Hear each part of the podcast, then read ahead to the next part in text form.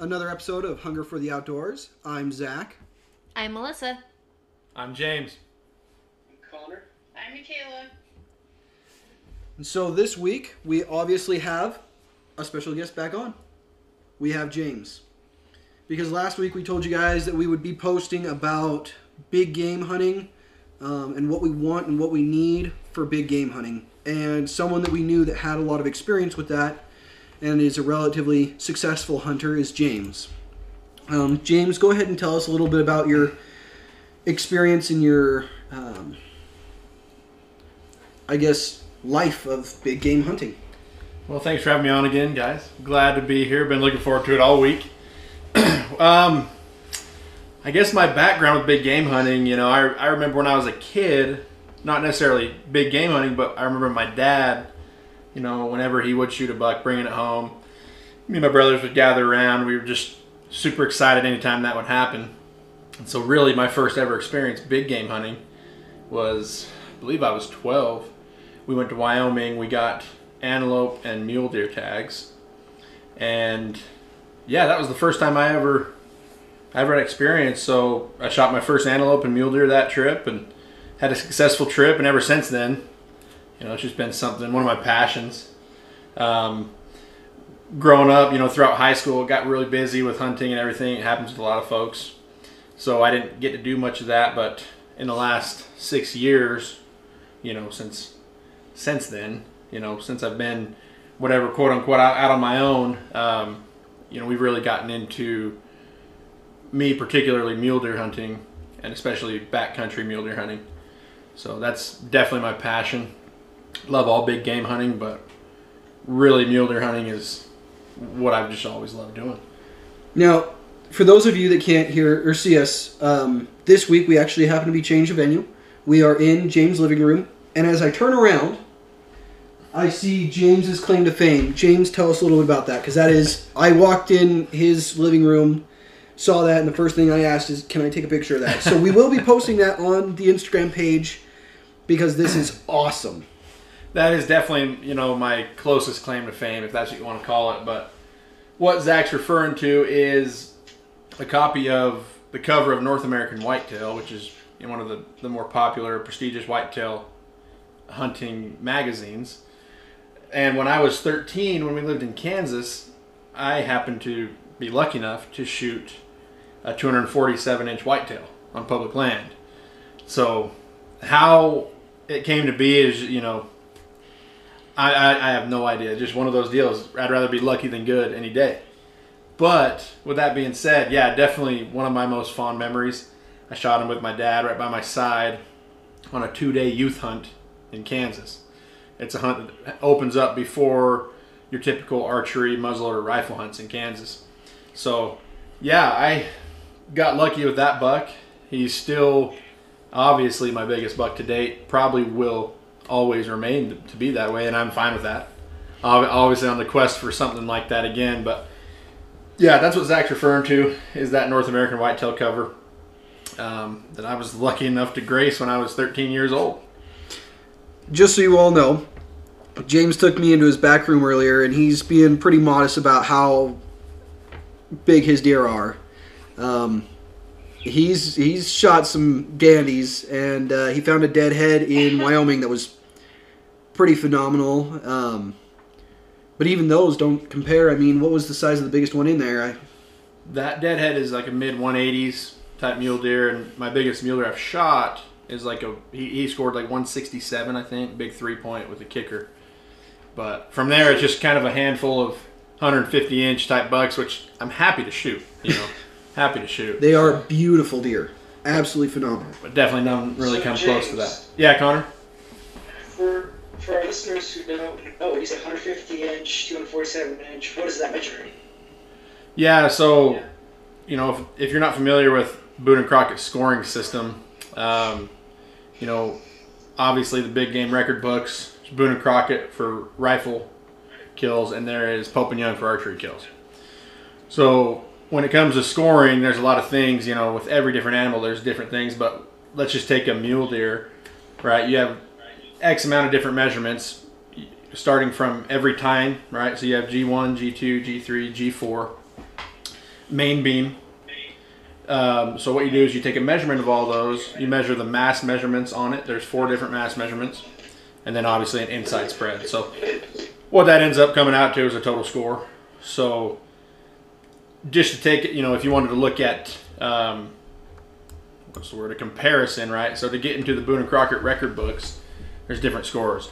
For a mule deer, typical, I believe it's kind of flipped around. There's like your they have your all-time records and then your kind of short-term records, but I believe it's 190, if I'm not mistaken, for a typical mule deer. I have to look it up. Um, shows what I know, right? I know how to score them, but we could look that up. But that's kind of the scoring. Uh, basically, that number you're looking for when you're hunting a deer is 200 inches. Like that's kind of the you know everybody's goal with a, a deer, whether it's a whitetail or a mule deer, is you're looking for that special 200 inch mark. So um, very rare to find. That's why I was very lucky and blessed to be able to shoot a 247 inch whitetail. So, which at the time put me at around number 125 in the world. So, I think he's since dropped a few since then, but hey, I'll take it. Awesome. Thank you for sharing that with us. Um, Yep. There was one thing I forgot to mention. Last episode, we were talking about you know things that we bring with the duck hunting and whatnot. Um, and Kayla and I were sitting here talking about it after the episode, and I realized that we forgot the most important thing that we carry with us. That's bug spray. Especially for uh, early season duck hunts where you're sitting on top of a mosquito nest. You really want that bug spray. The kind that we usually get is 100% DEET. And we can find it pretty much any outdoor store at Walmart, Target, any other outdoor store should carry it. But that has worked like a charm for us. Um, and I know, as Zach has mentioned, this episode we wanted to talk a lot about big game hunting that we bring along with us. Just equipment that we need and want, stuff that make us makes us comfortable. Um, I feel like with last episode we've kind of uh, already ex- explained a lot of the necessary things that we need. Um, but what are some things that you guys bring along that you really enjoy, that like add to the comfort of the hunt, or just things that you like to have along? Um, I think starting off with big game things that are nice to haves. Um, I'm gonna throw in a thing for my binoculars. Um, I I really like my binoculars, but I go with one company specifically, and it's for one reason. Um, I I am a loyalist to Vortex. And in the Shields in Utah, there is a glass case with a pair of, I guess if you want to call them binoculars, you can, but they are burned remnants of what binoculars are. And it talks about the California wildfires. And this man had a pair of Vortex binoculars that were in his home when the California wildfires came through and burned his home to ashes. And he gathered up what he could and it sent it he sent them back to Vortex. And Vortex has a unconditional VIP lifetime warranty. And so when they got those remnants, they boxed up a brand new pair for him and sent them out to him. This year, while I was out hunting, I happened to drop my binoculars out, which had been discontinued and it messed up the lens inside and couldn't be fixed. And so instead of sending me just a brand new pair, they sent me the one up that was they had upgraded to as a new pair. Um, but one thing that has made me a loyalist of Vortex has been their VIP warranty. Um, as for what binoculars specifically I use, I use the Crossfire 2s 10 by 42 Love them to death. I think they're a great quality all around binocular. James, what do you use? For binoculars right now, I've got. I also use Vortex.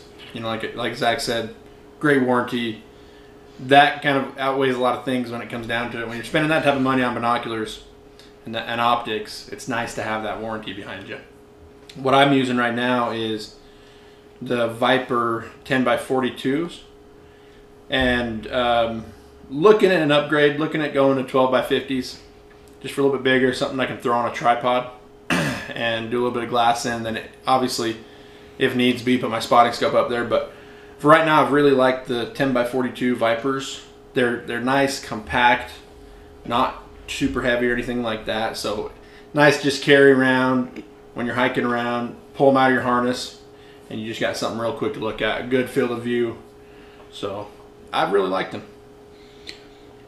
And Connor, you don't run a lot of binoculars or optics for your waterfowl, do you? No, I, I don't really use them at all. The only pair of binoculars I have, I honestly I'm not even sure what brand they are. They're just something that I found at a buddy's house. He's like, "Hey, do you guys like use these at all?" He said, "No, it's been here for a long time. I don't even know whose they are. You can go ahead and take them if you want." I was like, "Sweet, I'll go ahead and use them." And I think you've used them before, Zach. They're pretty crappy quality. Yeah, that's right. When you were here for duck season, that's right. hmm And so I'll I'll use those sometimes just to like if I'm scouting out for like squirrels or anything like that or whatnot. Maybe even scouting out trying to try and see what kind of ducks are out in the water. I might pull it out, but I just haven't had the money to go and buy a nice pair of binoculars. You know, when I do though, I'm right there with you guys. I like to get a pair of uh, Vortex just for that quality, Yeah. and hear a lot of stories like the ones you just told. Well, I feel like in your situation too, Connor, like you're saying, as far as when it comes to waterfowl or even squirrel, you don't necessarily need high quality glass because I mean you're just more so looking if something is there. When it comes to up in the mountains and you're trying to pick apart a hillside and look for a little ear flopping or an antler shining, whatever it is, or you're trying to count points on antlers, that is where the little bit higher quality comes into play. So I don't think it's necessarily like, hey, you've used it for what you need it for, and that's what they've been good for, you know? Yeah, and what I have works for what I do right now. But Right. you know, right. this coming up deer season, I'd like to get a rifle, get some binoculars, and Sure. Start really scouting out and getting into the big game world. Well, I know a guy who's selling a pair of uh, Vortex Viper 10 by 42s. Good deal. Cousin discount, maybe, if you're lucky. Cu- cousin discount. All right. And those Vipers are actually really nice. I'm looking at Vortex's website right now, and the ones I got, I get the base model. You know, I just got the cheapest ones they make, and they're under two hundred dollars. And so it's pretty good quality for. I mean, you're not going to be Yeah. spending the thousand dollars that you're going to spend on Swarovski, but Right. for they're the cheap man Swarovski and pretty nice. But Yeah, for sure. they've also got some really nice ones in here. Like James was saying, you know, he's looking at upgrading to the Viper. Uh, what was it the 10, 12 by 50s? Yeah, I'm looking at going to 12 by 50s, a little bit bigger. And so right now MSRP is three or seven forty for those. Mine's sitting at one ninety, and I'm thinking about upgrading mine too. Um, but I do know that they make a monocular. Vortex makes a monocular, Yeah. and if you wanted to go the very cheapest you can and and as lightweight as you possibly could, that would be an awesome one for going out and just seeing what's out there. Yeah. I've seen a guy run it before, and, you know, he just had it hanging off his side, you know, pulls it up as quick as it can be, and I'm like, that's kind of slick, man. You know, it very, I mean, you can fit it in your pocket, you know. It's no bigger than your cell phone. I mean, realistically. You pull it, I mean, that'd be a really nice thing just to have in your pocket if you're just running up there real quick, or obviously it's a, you know, inexpensive option of, of glass for sure. or even Connor, in your situation, if you're trying to go out and just see how many ducks are on the water, or Yeah. if there are ducks on that body of water, Yeah. what kind there are, that'd be a good option. Great Another option. thing I really like um, that you showed us at your bachelor party, Zach, is your attachment for your car window. That's something else I'd really like to look into getting. Um, why don't you tell the listeners a little bit about that? Yeah, so up until this year, I did not look into spotting scopes at all. Um, I had heard of them. I had one. It was an old, I want to say it was a Tasco. Um, but it was one that I just hadn't used. It had an eyepiece that came off. But I started watching a lot more hunting videos, trying to learn how to do it because I'm not very good at it. And the guys were using always, they were using um, spotting scopes.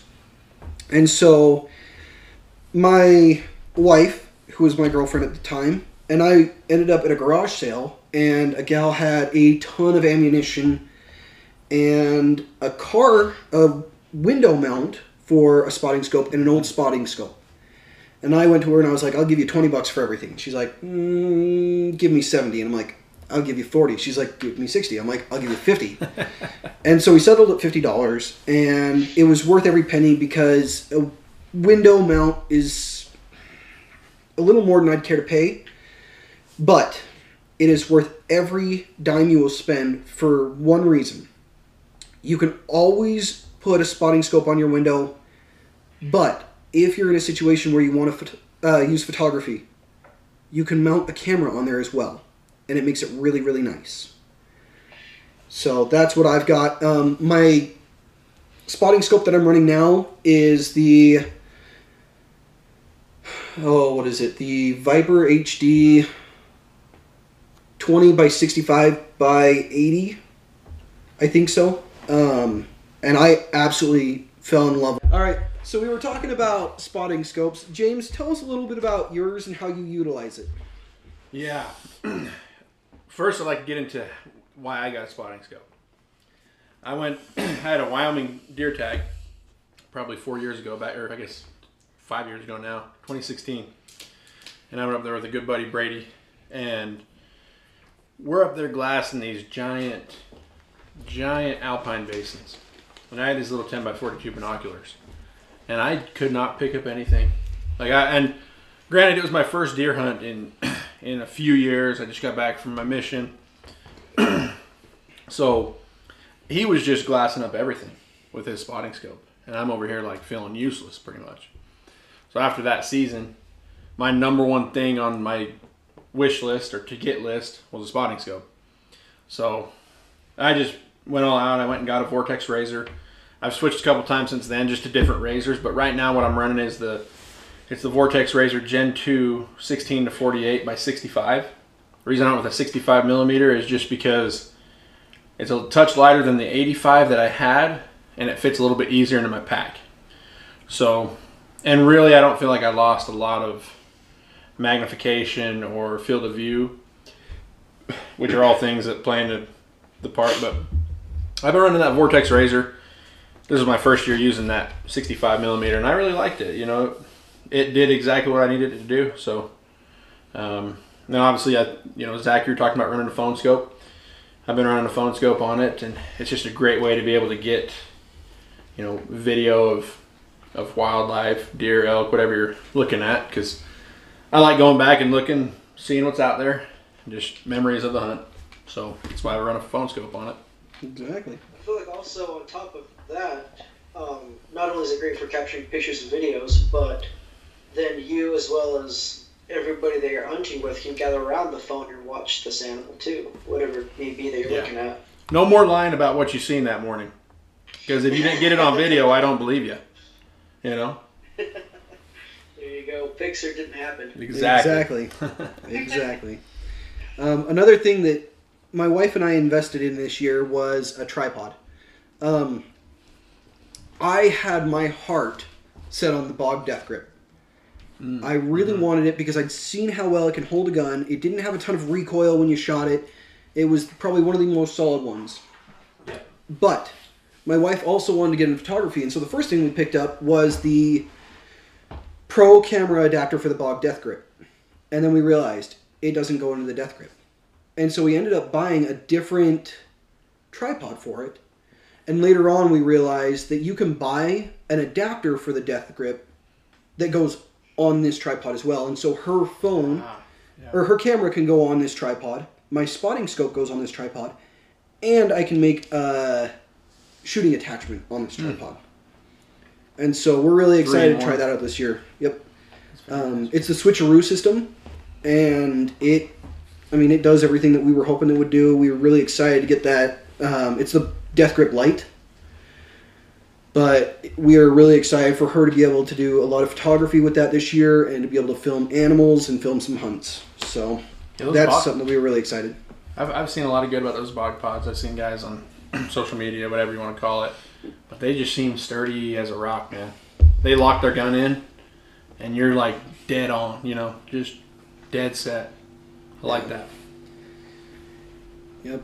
Um, let's see. Oh, James, you do archery hunting. I do. What's one of the tools that you would say is probably the most useful for how far you're shooting archery? Oh, I, I would even use it during rifle. you're talking like a rangefinder. I'm talking like a rangefinder. Yeah, rangefinder. I mean, I I mean you. I just don't think you can hunt with a bow without a rangefinder.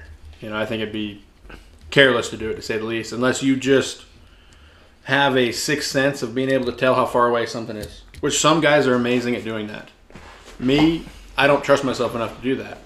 So a rangefinder, when I, especially when I got into archery, was, you know, something that basically came hand in hand. I couldn't get a bow and plan to hunt unless I had a rangefinder. And obviously, sighting in a bow, eh, you know, you can't do it without a rangefinder. So, yeah, I've been running a Vortex once again. Vortex. Uh, it was the Ranger 1000 at the time. Funny story. I was working up here in the Rexburg area, and I'd been wanting a rangefinder, and so I'd kept my eye on KSL. Well, some guy was selling one in Logan, which is about two and a half hours from here and but the price he he was selling for 100 bucks and those usually ran for about 200 bucks minimum even used so i'm like i messaged him like hey dude i'll be down another night to get it. So i left work when when i was done drove straight down to logan picked up the rangefinder. I didn't know if it was a scam. I had no idea. I told my buddy i'm like hey if you don't hear from me in 20 minutes this is where i was. You know that sort of deal. It wasn't a scam obviously um, but yeah, I picked up that rangefinder and it worked great for me for a long time. I recently upgraded to the uh, the it's the Razor 4000, which Top is of the line. It's way I mean it ranges way farther than I would ever need. You know, I think the farthest I've gotten range is like 2400 yards, which I mean, the reason I got that is more so just see how far away something is. Like if I'm looking at a deer, okay, I got 2400 yards to go to that deer or 2000 yards whatever. Obviously, I'll never be shooting with a rifle or a bow, you know, anywhere near that distance, but I wanted something that was really quick reading. My Ranger 1000 was a little bit slower on the reading, and so that's the main the main reason I upgraded. But I will say, oh, go, go ahead, Connor. Sorry, I was just going to say that that uh, Ranger, um, it's a great option for getting into uh, rangefinders. It's it's a it's a more inexpensive. I'm sure you could find them nowadays for around 150 bucks, 200 bucks. But great option to get into it. It ranges as far as you'll ever need. I think you could range anywhere from 600 to 800 yards. So plenty of range on it. Sorry, Connor. No, you're good. Um, I was just gonna say, Zach, why don't you tell the listeners about uh, the rangefinder you had me picking up, the BDX system. Yeah, how much was that? I think it was retailed at 400, wasn't it? At least. I think it was closer to 440. But yeah, what did we end up paying for it? I forgot. I think it was just over 100 bucks, wasn't it? 180? I think I think we got it for had to have been at least 50% off, maybe. Yeah, I think it was like 180, 190. Yeah, something like that. And so It was a killer deal. story ends up we were on our way so my wife a few weeks prior had taken me into a gun shop in idaho falls where i'd heard about this bdx system it's it's ballistic exchange data is what it stands for and i'd seen this i'd heard of it before but my wife took me into this uh, this gun shop and i saw some of the sig sauer um, electro optics and I was kind of excited about it, you know, thinking, oh no, you know, like any other electro optic, it's going to be way out of my price range. And come to find out, it's actually not. Um, like we said, we picked up the rangefinder for more than half off. It was about 180 when we picked it up, 190. Um, and I'd been bugging my wife for a little while to let me pick up the the scope because the rangefinder will pair with the scope and you can build your own profile for your gun on the app and it will connect your scope and your um, rangefinder. And when you range out at a yardage it will put a dot in your scope to exactly how far that bullet is going to drop. And so i've been bugging her for a little while and bugging her for a little while and i finally had dropped it and thought you know i'll just uh, when i save up the money i'll pick it up. Well i come home one day and i look on my porch and there is a Sig Sauer box. And I thought to myself, now wait a minute, I know I didn't order that. Someone's got some explaining to do. And so my sweet wife comes home and I look at her and I said, Sweetheart, we had an unusual package today. And she tried to act innocent all of what, 30 seconds? Because you suck so bad at at trying to admit or not admit that you did it. It was supposed to be a secret till Valent- Valentine's Day slash our sixth month, because they're within a month. Yeah, that didn't work for me. So anyway, she ended up picking up this scope for me, and I have yet to mount it on any of my guns, but I am really excited to. Um, because with this, that rangefinder that I've got can range out to about 800 yards on a deer. We And got we got it over two thousand at my house, didn't we? yeah, on a soft Like a object, it. I think it goes out to 2,600 do- 2,600 yards. Yeah. And so when we go out, I want to see if I can hit a target over a thousand yards. That's my goal: is hit a target over a thousand yards with that scope. Yeah. So you're saying it's basically with this whole system, your scope will uh, zero in your itself pretty much any distance, right? Yeah, I mean, I don't have to do any adjustments. It does all the adjusting for me. I don't have to look at the ballistic data. I don't have to look at the turrets. Once it's zeroed, that's the end of it. It will do everything else for me, which is really, really nice. Sounds like quite the game changer. Yeah. They built it so that someone like me, who is uninformed on how ballistics work and I don't really like messing with my turrets once I've got it zeroed. They built it so that mm-hmm. someone like that can go out, take a range, and shoot. Yeah, it's a slick system. It's really, really nice. I think when it comes to, you know, for me, big game hunting, you know, I was thinking this week when, you know, after Zach asked me to be on, there's three things, you know, that I think of, and optics is one of those three things that, uh, in my opinion, are my most valuable items that I would consider a need is optics. That's definitely top three for me. Well, and we were talking earlier about how if we had a thousand dollars to spend on a gun, you spare them the bare necessity to get a good quality gun, and the rest of it on an optic. Right, right. Yep, optics are key, in my opinion. Um, I guess the next thing on our list is uh, quartering bags or game bags. James, do you have any experience using those? Yeah, I, you know, for years I just went to Walmart and bought your Alaska game bags. You know, use them once and toss them out. This last year, um, my brother actually got me the Caribou game bags as a gift, and they're reusable. So it's essentially, you know, like a pillowcase type material, and it has four quarter bags and then like a little miscellaneous like backstrap bag type of deal. And I used them for the first time this year, and you know that's definitely a great option. You know, you you obviously use them, you pack them out, they get real dirty, they get bloody, but they clean right up. They look brand new. And so it's an option where instead of spending 20 bucks every year or 20 bucks every animal, do you go spend 50 bucks, you get these reusable quartering bags and you can use them for the foreseeable future. So I've definitely been a fan of these. There's there's a multiple different options. I think you've got Caribou game bags, um, Argali makes game bags, and I know there's a couple other options out there, and they're all pretty darn well similar. So Black Ovis, I think, is one that makes some. So multiple different options, and they usually range in that fifty dollar range. See, and this year I might have to invest in something like that. I know in the past, the only thing I've ever done is I've carried it out on my shoulders or put it in the back of a truck. Yeah, But I do know carrying it out on your shoulders, you are going to get dirt and grass and all sorts of crap inside. yeah, And that's why you need game bags. Yep. Yeah, and so in my situation where a lot of what I'm doing is, you know, backpacking, backcountry hunting, you know, that's kind of what I love to do.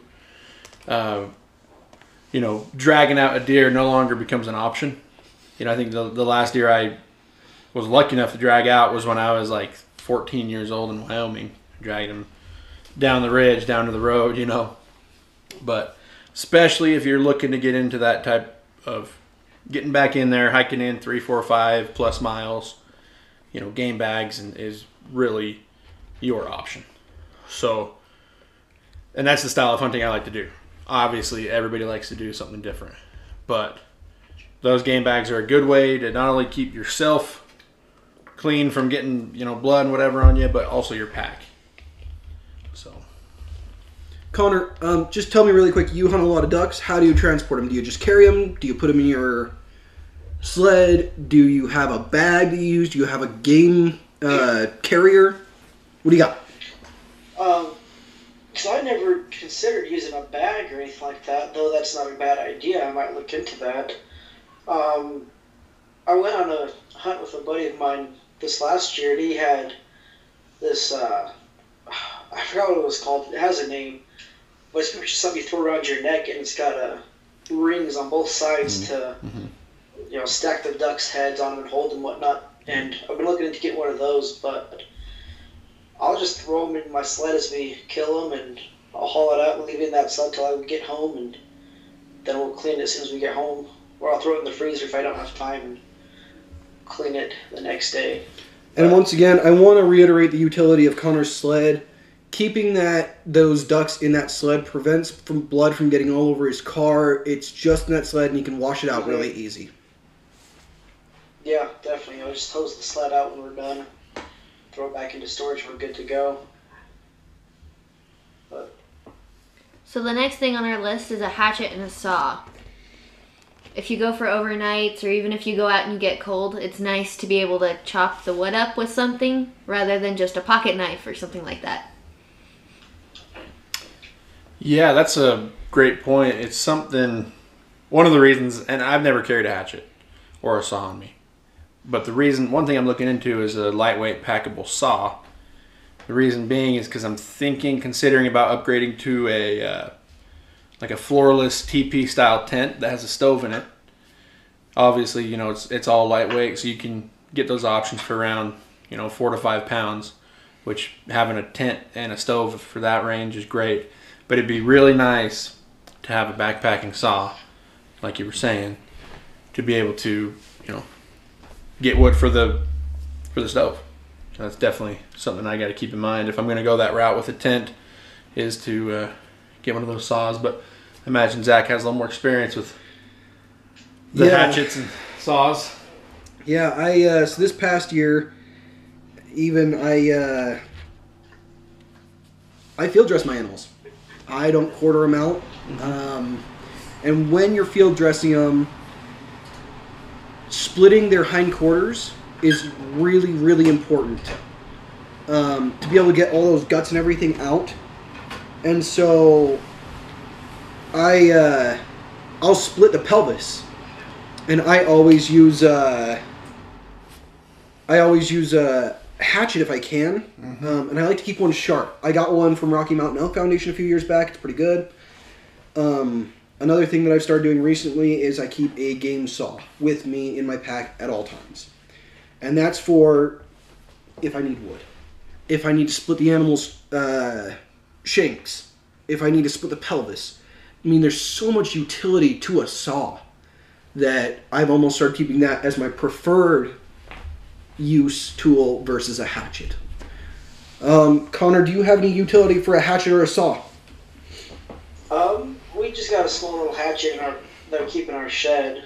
Uh, I don't think it definitely needs to be sharpened, so I don't think I'd take it out now. But I do remember a few years back, my uncle he's really good with woodwork, And it's actually tradition in his family that for Christmas every year you give somebody, at least on his side of the family, um, everybody gets a homemade gift or handmade gift. They're all very skilled at quilting, knitting, uh, woodwork, whatever it may be. And I remember one year he made the saw for me. And it's very, very small, uh, simple thing. It's just got two wooden hammers on it that fold in on top of the blade and some rope to keep it sturdy. And I would probably end up taking that if I ever need to go like overnight hunting. Um, I should probably start taking it when I go camping too. It would be a bad idea. But it's a really nice, really super lightweight and small. Um, and like I said, I've barely used it since he's given it to me. I just haven't had much of a need for it since we have an axe and a, hot, and a hatchet in our shed. But so it still has pretty good blades on it too.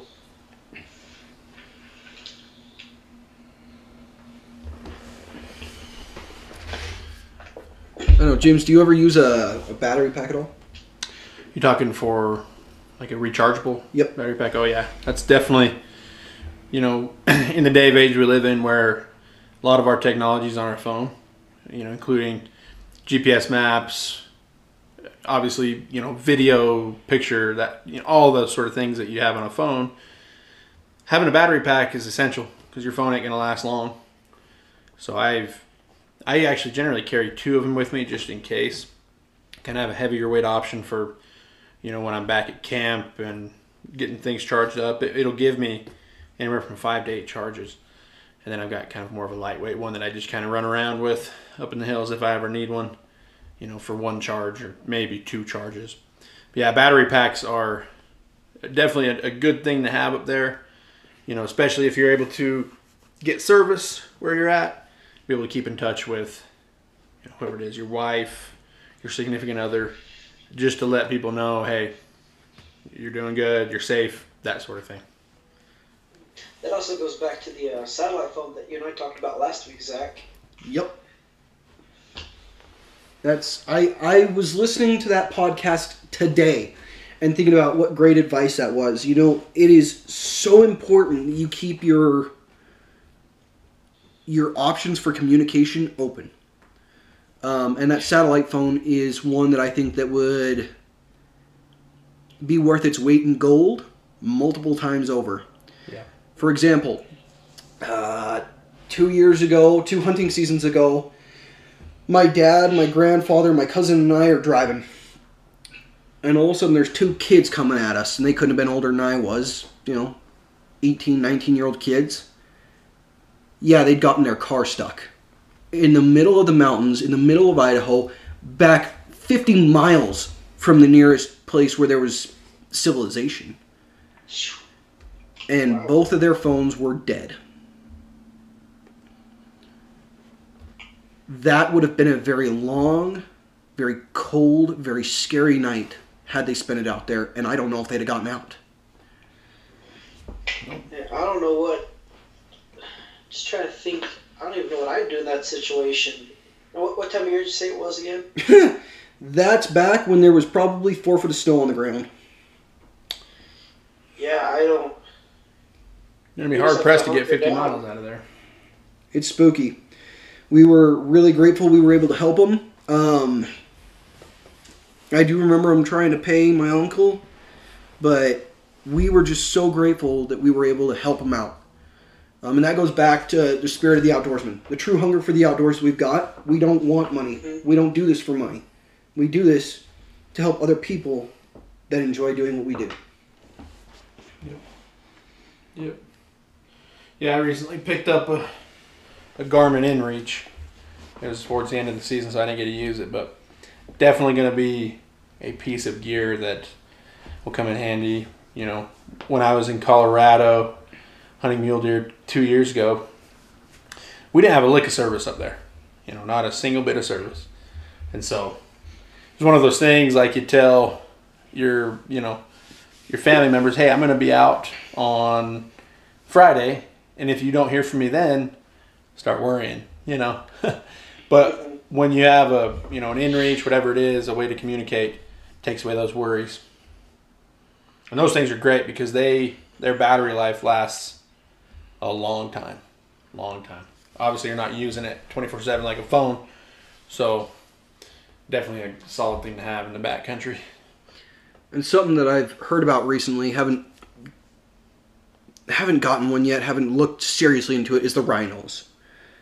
Yeah. Um, I know my uncle got one. He got one for him. He got one for his son. I don't know, but I think that they're similar in the aspect of you can communicate with each other through them, but at the same time, you can communicate with the outside world. They've got an SOS mode. Yep. So, Yep. um, next thing to bring with you that was a nice to have, makes life a little bit nicer, is a packable fishing pole. Um, I picked one up five years ago at the state fair, the Idaho State Fair. It's called an Emmrod, E M M R O D, and it's two pieces. The eyelets and the spring is metal. The handle is rubberized. That thing has paid for itself multiple times over. I'll get bored while I'm up hunting. You know, I've been hiking 15 miles. I don't really want to hike anymore. I let's take a load off, and there's a little creek in front of me. I just want to catch some fresh brook trout and eat. this Emmrod packs up small enough. I can put it into virtually anywhere, and you throw a couple of hooks in with it. You dig up a grub. You got dinner, and it's fresh dinner. And so I think that, that for me has paid for itself multiple times over. Or if you're James, you go to Walmart, buy an eight dollar perch slayer, and hope and pray for the best. It works. It works. it works.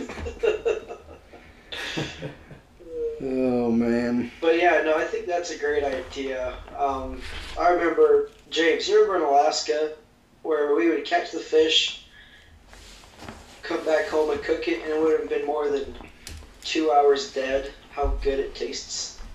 Yeah, it definitely has a different, you know, it's just like the feeling of accomplishment with that fish. You knew where it was about two hours ago, and where it is now. It's definitely something nice. And you think about it, you're up there, you know, back in the backcountry hunting, and there are times in the middle of the day when things are slow. You can pull out a fishing rod and do a little bit of fishing. I really like that idea. So the next thing on our list is a headlamp or a flashlight. This year for Christmas, my parents actually got me and Zach each our own little headlamp, and it has a red light feature, which is really nice for coyote hunting. But that's beside the point. These headlamps are worth their weight in gold because James, you know as well as I do when it comes to big game hunting, you don't want to get out there during the prime time. Right. You want to be out there during the prime time, and that means hiking in the dark. You also want to be out there until after daylight hours because you want to hunt until the very last second you can, which means you're hiking out in the dark. Yep. I uh, the flashlights that her parents got me are rechargeable. Um, they're phenomenally lit up with LEDs. I cannot wait to use them this next year. But James, what do you use? I use it's a it's a Petzl. I believe that's how you pronounce it. I could be wrong, but it's I think it's P T P E T Z L. Um, it's good. It's it's very bright. The thing I don't like about it is it runs through batteries if you're on the bright level. But oh man, yeah, you need a headlight. You need a headlight. I mean, that always is in my pack. A headlamp is always in my pack. Never go anywhere without it.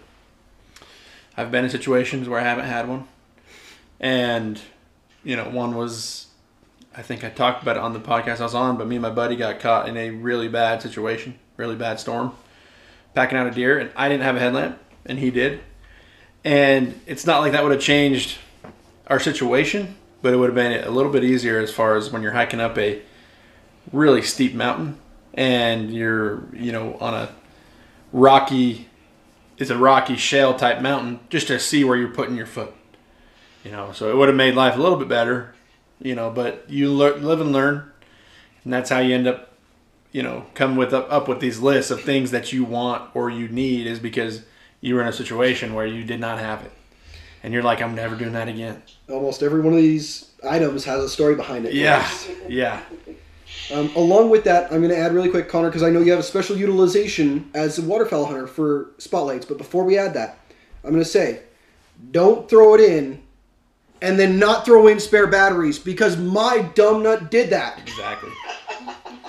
Your flashlight will turn off or turn on in your pack, Yep. and you won't know how, and then you're stuck four miles in the back of the middle of nowhere Yep. with no light. So please, if you're going to throw in and take the effort to put in a headlamp, throw in extra batteries. And if it's a rechargeable one, like James was saying, bring a battery pack. Yeah. But uh, I second that wholeheartedly. Because, like I said, mine runs through batteries fairly quick if you're on the high setting. If and I always, I'm like, man, I'm taking. I, I do. I overkill on it. Really, I take in like an entire pack of batteries. Like you know, it's like I can, it comes in like there's like six packs. Do I need that? Do I ever use that many? Never. But I'm so paranoid about my lamp running out. well, and it's like our moms told us as kids: it's better to need it and not have it than have it and not, or it's better to have it and not need it than Yeah. to need it and not have it. Exactly. Exactly. But Connor, you have a special utilization for him as a waterfowler. Tell me why you would use one. So I'm gonna preface with Kayla and I. We don't use these fancy ones. We just went to Walmart, picked each picked one up for I don't know, maybe fifteen bucks. And the, the way we use them as waterfowl hunters is we, you like you say, you got to get out there before prime time, right? And for waterfowl hunting, shooting hours is at sunrise, and then it ends half an hour before sunset. And so, or sorry, half an hour before sunrise, and then at sunset. Um, and so, especially where we go with public land, they open up the gate two hours. You said that it opens. You you cut off on where it opens. Okay, so yeah, the uh, place where we go hunting, it opens up two hours before legal shooting hours. So it really opens two and a half hours before um, sunrise. And like I said, there's always a line of cars sitting out there waiting for them to open. So the sooner you can get out there, the better spot that you'll have. Um, we usually end up getting. What time do we usually end up getting out out there? Um, we usually Let me talk louder. I can't hear you. We usually leave here around three fifteen ish, three thirty. So we get there around four forty-five, five o'clock. So we get there, you know, a little bit after it opens, about five o'clock. They'll open the gates about four thirty or so. Um, sun doesn't rise till seven, seven thirty in the later season, and you know we're out there in pitch black, no idea where you're going. Um, even if you've been out there scouting around the night before, you still gotta try and figure out where you're at. You can't see anything especially when you're walking out in open water, you don't know where the water is and the horizon is. You can't see where you're going, so you definitely need that uh, high-powered light. Especially like, a lot of guys who have boats, they always have a high-powered light bar on the front of their boat to see where they're going. Um, and you also need that to see to spot out a good spot of phragmites where you can go hide from a distance as well. And so, like I said, we just picked up some cheap ones, and you know they have probably 18 hour battery life, I, I believe. Um, and that's really all you need for a season. I mean, the ones that we got lasted us the whole season. Just because you only use them really to get out there and set up, and then once you get settled in, you shut your light off and wait for the sunrise. Hope and pray that you can get some ducks to land in your decoys before shooting hours. And then we almost I don't think we really ever stay out all day either. We're usually out of there by Noon. one or two o'clock at the latest. Yeah. Yeah, and we're really, really excited to come and, and uh, go hunting with you this year. We're hoping that we can get James down there to hunt with us while we're down there.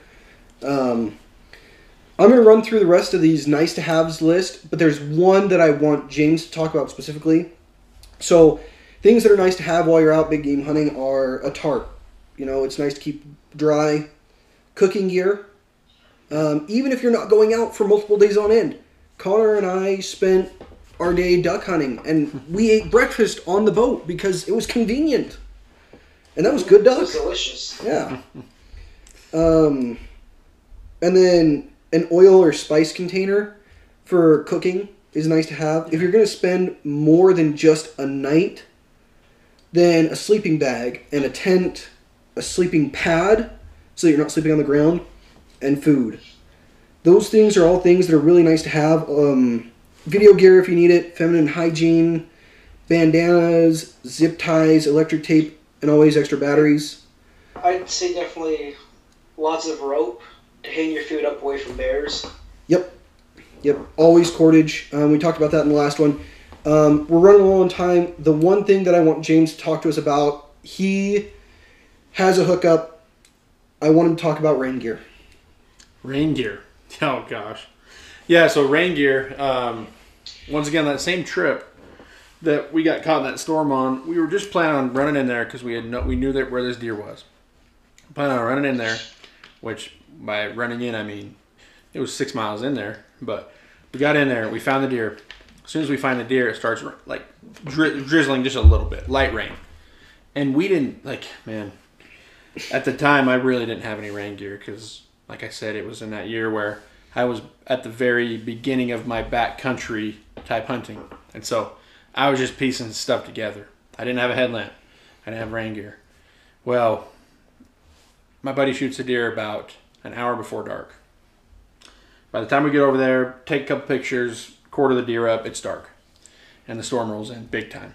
You know, it'd been slightly raining a little bit before then, but at that point we were pretty good, you know, pretty good and wet at that point. So, you know, by the time we got out of there, we were just soaking. I'm talking like, you know, puddles in our boots. You know, just because that, you know, that's what happens when you don't have any rain gear. So I vowed to never, you know, go hunting without rain gear again.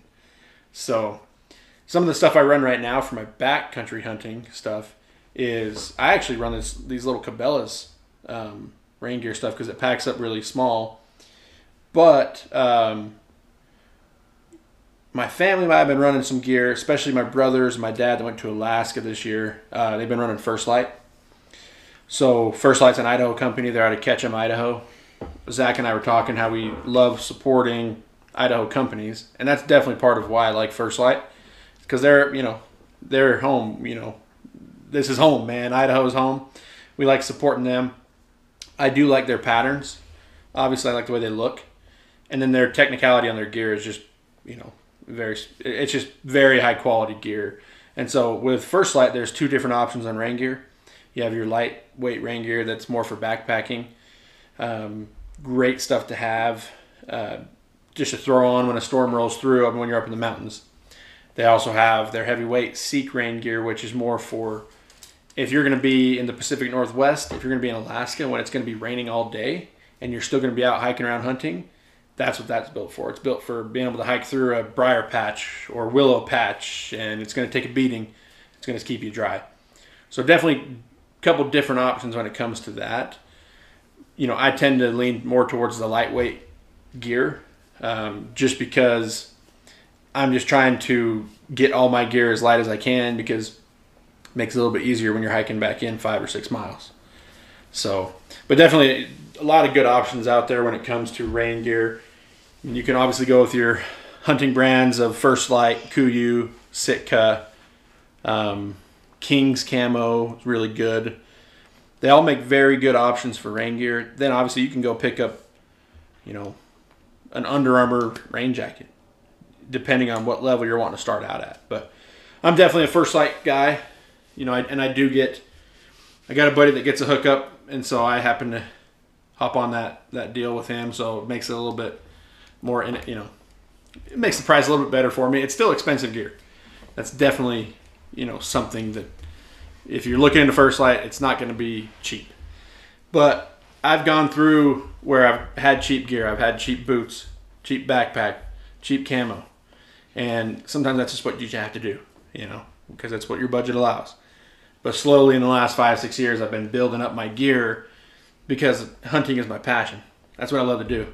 I'm not going out and buying a motorcycle because I like riding around on a motorcycle.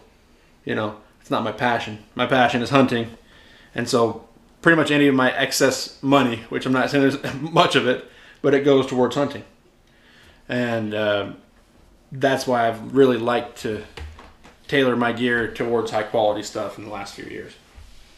Yeah. And we just wanted to throw off with that. You know, guys, we really love supporting local companies. Um, I might be going through James to get some First Lite myself because I just I think that for me I've been looking at different gear, and for a pack system of hunting gear, First Lite is great quality, especially their merino wool. I've looked extensively into it, and if you want to stay dry, that's the way to do it. They dry out fast. They get wet slow. Um, Yeah. When it comes to merino wool, First Lite was one of the first companies to to put a camo pattern on merino wool. They were big time skiers. Ketchum, Idaho, Sun Valley is a ski resort. You know, it's a ski destination. And so these guys that started First Lite were big time skiers, and they're like, you know what, we're going to try taking this merino wool hunting and see how that works because we love, you know, obviously the purposes that it uses when we're skiing. And so they were they're actually one of the first companies to print a pattern on merino wool. So they've really kind of, and since then, I mean, merino wool in the last 10 years has blown up. It's blown up because of the things that Zach mentions. And it, it's a great thing. You know, what I love about it is the odor. You could wear it for a week straight, and it's not going to smell like a cotton shirt that has BO all over it, right?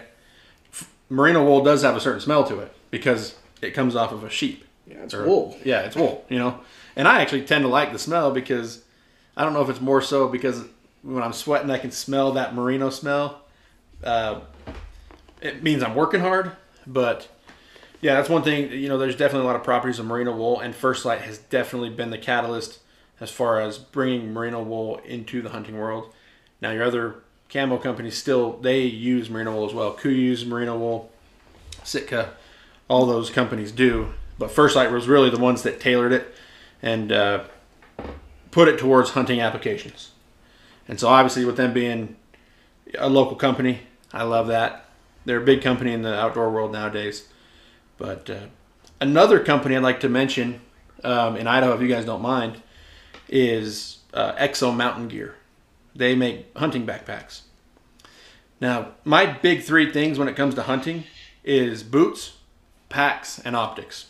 You gotta have a good pair of boots. Gotta have a good pack. You gotta have good optics, in my opinion. It'll make your hunt much more enjoyable experience when you have those three things. You know, camo is great, and I would definitely recommend a base layer of merino wool. And First Lite makes some of the most comfortable. Now, remind wool. us of the name of this company, this back pump company. Yeah, it's EXO Mountain Gear. So EXO Mountain Gear. They're out of Boise. I originally got their pack three years ago, and the reason I got it is because it separates from the frame, and it gives you a place where you can put the quarters of a deer. Originally, I had a uh, Eberlestock, and I had to put the deer meat inside of the pack, and so it made it to where my gear was getting bloody, and it made it took up space, and so I looked like a yard sale coming down the mountain because I got things strapped here, there, everywhere, man. Like my sleeping bag strapped to the outside. It was, it was a wreck. So I got this Exo Mountain gear, and it's great because you keep your pack normal, everything inside. You separate it from the frame, and you put all your meat down in there in the in the load in the load crib. I actually just sold that pack this week. The only reason I sold it is to upgrade to their new version. So um, it was hard to let go of it. I'm not gonna lie. I didn't want to, but a guy happened to offer me, you know, pretty good deal on it. So I'm like, well, I'll sell it. And What uh, was that? My my uh, notebook fell as I'm sitting there laughing with Connor because I'm sitting there cussing out James for not letting me know about this sooner. Yeah, I you know I actually had another buddy too that was like, man, why didn't you tell me I was selling it? I'm like, I wasn't selling it, but I, I was on this Exo Mountain buy sell trade page on Facebook. Which, by the way, if you're looking for gear, look at these Facebook pages. First Lite has one. You get really good deals on there, and people generally take care of their stuff. And so, if you're looking for a way not to buy it at full retail price, go onto these Facebook pages. First Lite, Exo, they all have. Them. Anyway, I saw a guy in there that was looking for one. I messaged him, and we ended up working out a deal. So, it did. I wasn't planning on selling it. But it just so, happened. Zach, I apologize. Apologize. Another I- one I got to throw in because of that very purpose of the frame separating is Mystery Ranch. Now, Yeah. they're incredibly expensive packs, but my wife doesn't have a hunting backpack yet that's a overnight pack. And we're looking at getting her one. I am more leaning towards Exo Mountain just because it's an Idaho company. But for those of you that don't live in Idaho or not inclined to, you know, buy Idaho made gear, look at Mystery Ranch. They are good quality and their frames do separate. Um, Yep. Anyway, Connor, you were saying something. Sorry. No, you're good. I was just gonna throw out another company there that you know Zach and I both like. I don't know if James has ever heard of it, but it's also there in Rexburg. It's uh, Forgotten Outdoors. They have a podcast as well, and you know James mentioned boots is a big thing for him. They just did a wonderful podcast completely dedicated to boots, where they talk about all sorts of different kinds of boots and the different reasons Yeah. you need them. Um, so I was just say if you're looking for some boots, go listen to that podcast. Maybe they can help you out there. Also, guys, they have wonderful um, sweatshirts and hoodies and um, hats that they sell. They're a local company that they're up and building, and they're sponsored by Mountain Ops um, Drink Company. Take a look into them. They are really good. They just did a review on a Scorpion survival knife. It's really awesome. So check them out. Yeah, boots, man. I I don't know how much time we have left, but We're Just- actually just- wrapping up. cool. Just to touch on boots real quick. I had a pair of Cabela's boots, like cheap, you know, hundred bucks. I ran through them in one hunting season, and from there, I ended up buying a pair of Meindl's, which they actually they sold at Cabela's at the time, but it's a mountaineering boot. I would highly recommend if if you're getting into hunting, or if you are hunting and you haven't upgraded your boots. Like I know it's expensive, and same with these packs that we're talking about: Mystery Ranch, Exo, Kifaru, Stone Glacier. They're expensive packs, but the, and the, and boots are going to be expensive, whether it's Meindl's or Crispi's or Kenetreks or Schnee's, whatever it is. They're going to be expensive, but my view on it is, well, I could spend hundred bucks on a pair of boots every year that are going to leak on me, and they're going to be done for the end by the end of the year, or I could put four hundred dollars into a pair of boots, and they're going to last me for five years. And not only that, but they're going to be a boot that I've already broken in. I know exactly what I'm putting on when I put them on. These Meindl's I've had for three years or so, and it, I mean, heck, they still. I mean, obviously I've used them a lot, but they still look in great shape, and they are in great shape. So, if I was telling you guys, if you're looking into getting into hunting, and you're especially, you know, for me, backcountry hunting, um, you're looking into boots, backpacks, and optics. I think those are three things. Obviously, all these things we talked about are great. Like, you got to have a knife. You know, you got to have, you know, it's nice to have camo. You got to have gear like that. But if I was looking at three things that, you know, would really just separate from, you know, a hunt to making it more enjoyable, is a pair of boots, good pack, and some optics. That's my two cents. Sounds perfect. Um, anyway, guys, we're going to wrap it up here. Um, until next time, I'm Zach. I'm Melissa. I'm James. Connor. I'm Akila. And we hope you keep the hunger for the outdoors. We'll see you guys next time.